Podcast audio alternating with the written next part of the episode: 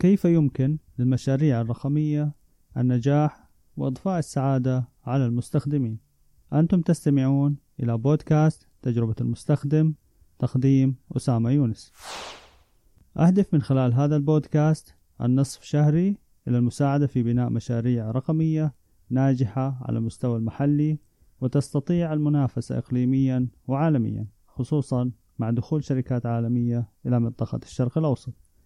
أعني بالمشاريع الرقمية هي الأنظمة الإلكترونية والمواقع والتطبيقات على اختلافها. سوف أناقش مجموعة متنوعة من المفاهيم والمشاكل وأجيب على كثير من الأسئلة منها على سبيل المثال ما هي تجربة المستخدم؟ من هو المستخدم؟ كيف أواجه المنافسين؟ لماذا هناك مواقع وتطبيقات تفشل وأخرى تنجح؟ كيف أعرف إذا كان مشروعي مرغوب أم لا من قبل المستخدمين؟ هل أستطيع تغيير عادات وسلوك المستخدمين؟ لماذا هناك الكثير من المستخدمين يفضلون التطبيق المنافس مع أن تطبيق يقدم نفس الخدمة وربما أفضل؟ أحدثكم أسامة يونس استشاري في تجربة المستخدم وتصميم الخدمات الرقمية خبرة لأكثر من 15 عاما شاركت خلالها في تطوير مواقع متنوعة منها مواقع حكومية وعالمية. عملت في البرمجة والتصميم ثم التطوير وأخيرا الاستشارات منذ بداية عام 2017 تفرغت بشكل كامل لعملي الخاص كاستشاري مستقل فريلانسر وأقدم أغلب خدماتي عن بعد. فلسفتي في تجربة المستخدم تتمحور حول التركيز على النتائج. لا أهتم كثيرا بمراحل ومنهجيات وأخذ الأمور كما حددها الآخرون وإنما أختار وأبتكر ما يمكن أن يعمل ويتناسب مع متطلبات المشروع وظروفه. فكل مشروع له خصوصيته. قد يتفق مع البعض أو يختلف في بعض المواضيع لكننا نتفق جميعا أن الحكم هو النتيجة النهائية لاختبار قابلية الاستخدام. هنا أذكر اقتباس لمؤلف ورجل أعمال تيم فارغو يقول لا تخبرني عن مجهودك أرني نتائجك. من هو المستخدم؟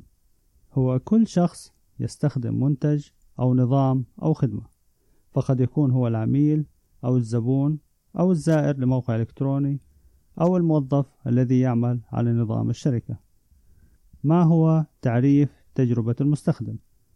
هي التأثير الناتج على المستخدم من خلال استخدام منتج أو نظام أو خدمة قد يكون التأثير إيجابي أو سلبي وهنا يأتي الهدف من تحسين تجربة المستخدم أو تصميم تجربة المستخدم وهو جعل التأثير إيجابي ويخدم المشروع والبزنس يوجد هناك تعريفات مختلفة في المواقع المختصة وجميعها تؤدي إلى نفس الفكرة.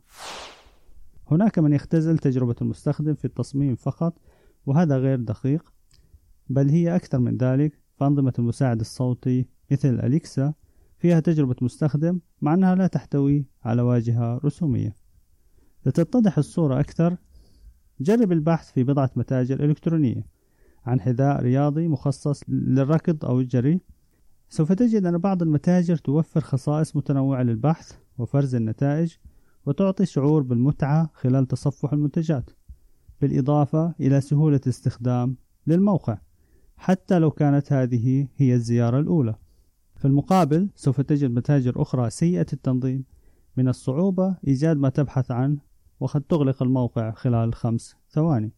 وهذا يوضح أن هذا النوع الأخير من المتاجر يوجد لديها تجربة مستخدم سيئة فنتيجة الاستخدام كانت الحصول على فكرة غير جيدة عن هذا المتجر.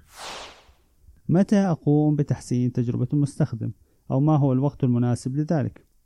هل في بداية المشروع؟ أم في المراحل النهائية؟ أم بعد اكتمال المشروع؟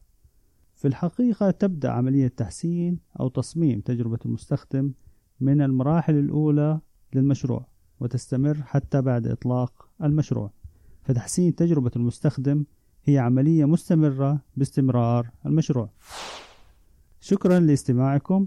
إلى هنا نصل إلى ختام هذه الحلقة. شاركوني ملاحظاتكم وآرائكم. انتظروا المزيد إن شاء الله في الحلقات القادمة. إلى اللقاء.